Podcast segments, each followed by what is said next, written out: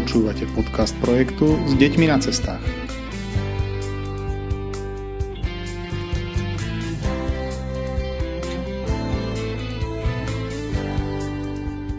Robo Slíš je taký špecifický zvonár, pretože e, tomuto remeslu sa venuje od 15 rokov.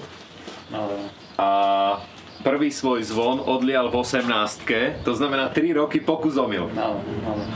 Aký to bol veľký zvon, ktorý ste odliali? Maličký, ten mal v podstate nejakých 13 priemer, 1,5 kg, čiže nebolo to nič veľké. Mhm. Potom postupne prišli väčšie.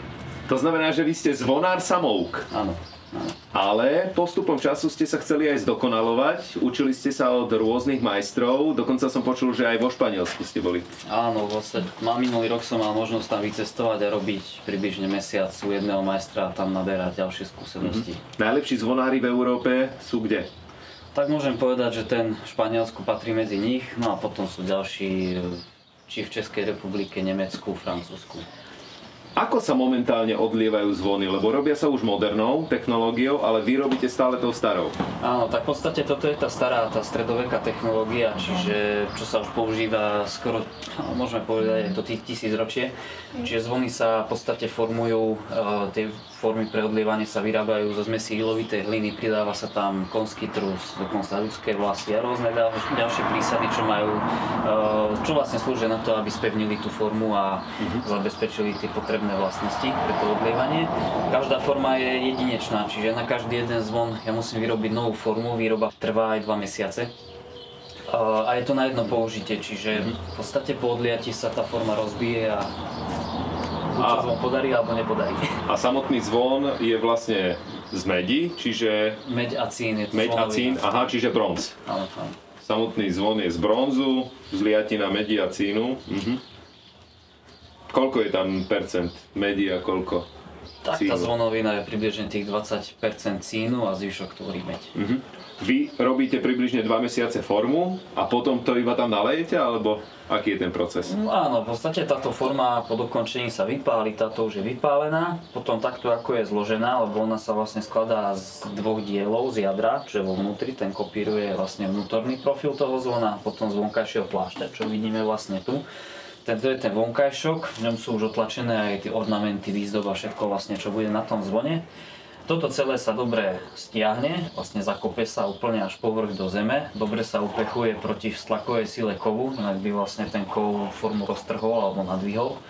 No a v podstate tu vidíme, tu je vtok, tu sú dva výfuky, skade vlastne pri odlievaní sa tlačia vonka plyny a vzduch. Uh, pri tej liacej jame, kde sa ten zvon zakope, je pec, no a vlastne od nej buď sa privedie kanálik priamo z tej pece uh, k tomu vtoku, alebo cez takým špeciálnym teglikom takej nádobe, v čom roztajeme kovu, z nej to vylejeme do toho vtoku, do tej nálevky, čo tu sa potom prirobí navrch a tak sa vlastne odleje ten zvon. A kde máte e, tú jamu?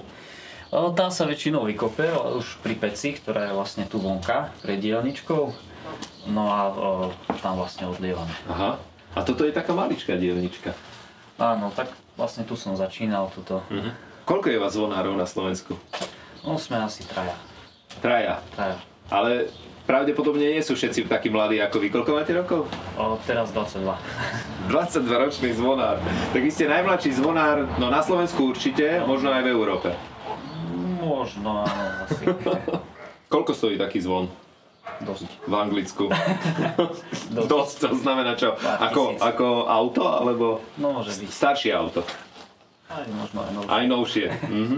No tak. Aj nám ukážete niečo, ako sa, ako sa robí taký malý zvonček, alebo... Áno, tak povedzme, e, tu mám rozrobené dve formy. Táto je v etape, robí sa tzv. voskový model, falošný zvon, ako som spomínal. Tu je tá časť, ktorá sa vlastne otlačí do toho plášťa, do tej vonkajšej časti formy. Aha. Čiže všetko vlastne, čo bude na zvone, alebo ako bude vyzerať zvon, tak to sa zhotoví z vosku. Čiže tu je tá koruna, nápisy, ornamenty, všetko, čo vlastne na ňom bude. Koľko vám to trvá vyrobiť takýto falošný zvon? Tak od začiatku až po tento proces to je približne týždeň. No a potom vlastne tá ďalšia etapa, čo je tá je zdlhavejšia, to trvá aj týždeň, dva. V podstate sa tvorí ten plášť, čiže ten falošný zvon, tá vosková výzdoba sa postupne obaluje e, tou hlinou. Čiže mm-hmm. po vrstvách sa to tam natiera, už tu sú povedzme tiež tie vtoky, výfuky, tu je zaformovaná tá koruna, tie uši, za čo ten e, zvon vysí. No. A to hlinu e, si odkiaľ beriete? Kopem. Vlastne tu na mieste mám jedno ložisko a stade si ju berem, spracujem a potom si ju miešam do tej podoby, ako potrebujem. A stačí z toho ložiska vám, hej? Tá, áno, tá áno, áno. hlina, nemusíte ju dovážať? Hm, nie, nie, nie, nie. Uh-huh. A čo tam pridávate? Či to je tak v podstate tajné? štandardne tam je konský trus a piesok. Aha, preto je tu trošku aj taký zápach, či? Áno, áno, áno. Uh-huh. Fermentuje to v podstate. Lebo som si myslel, že mal niekto ťažké raňajky. Ale to je z tohto. A viete aj naladiť zvon? Áno, zaoberám sa aj výrobou zvonkov hier, čiže celého súboru presne dokonale ladených zvonov, čiže ako hudobný nástroj.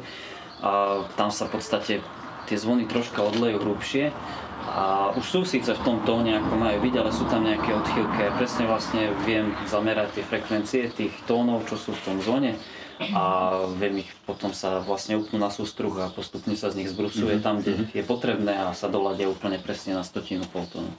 Paráda. To znamená, že tento bude mať aký zvuk? Aký tón? Uh, tento zvon? Áno. No, no, toto je zo 30 kg zvona, ten má ladenie E3, no ale povedzme tento maličký, ten má 7 kg má ladenie CIS 4. Mhm. Počuli ste? Mhm. Čo to je? CIS 4. CIS 4, výborne. A tie ornamenty, kto vám kto robí? O, tieto povedzme som si robil sám, vlastne sám som si ich vymodeloval, ale už v podstate tento rok som začal spolupracovať s jednou sochárkou, ktorá mi vlastne vie zhotoviť na objednávku, čo potrebujem, aj zložitejšie ornamenty, mm-hmm. výzdoby. Mm-hmm. Sochárka mi zhotoví takýto, takú sadrovú predlohu, tak sadrový pozitív. Ja to vlastne zalejem do silikónu a vytvorím si negatívnu formu. To odlejem z vosku a v podstate ako tu už to nalepím na ten zvon. Aha, aha. Čiže vy z toho urobíte takú plastickú vec, ktorá áno, sa dá aj ohýbať. Áno, áno, áno, presne. Uh-huh. A je to tak, že pre zvonára je e, taký jeho top výtvor veľký zvon? Čím väčší zvon, tým lepšie? O, môže byť, ako každý taký veľký zvon je určite výzva, čiže... A na aký áno. zvon si trúfate? Aký je vašou najväčšou výzvou? No, tak uvidíme do budúcna, ako sa vlastne zväčšia kapacity dielne a aké prídu objednávky. Tak dúfame, že je niekoľko tonový. Rozumiem. Ten, ktorý je pri dome má Alžbety, 5 tón. 5 tón. A ten robil kto? Ten robil František Gillenfeld. V podstate to bol zvonolejár a delolejár, ktorý pôsobil v Košiciach v tom mm-hmm. 16. storočí. To bola topka vtedy. A boli Či... aj lepší majstri. Bo... Áno? Boli aj lepší majstri. Uh-huh. A tí odlievali koľko tonové? Aký je najväčší zvon najväčší na svete? Na, na svete má 200 tón, ten je v Rusku. Ja. Ale v podstate momentálne nezvoní, lebo pri požiari, ktorý bol v Moskve, tak e, sa poškodil uh-huh. a je z ňou vylomený taký 11 tónový kus. Uh-huh. Čiže momentálne tam je len ako pamiatka. 200 tónový kus?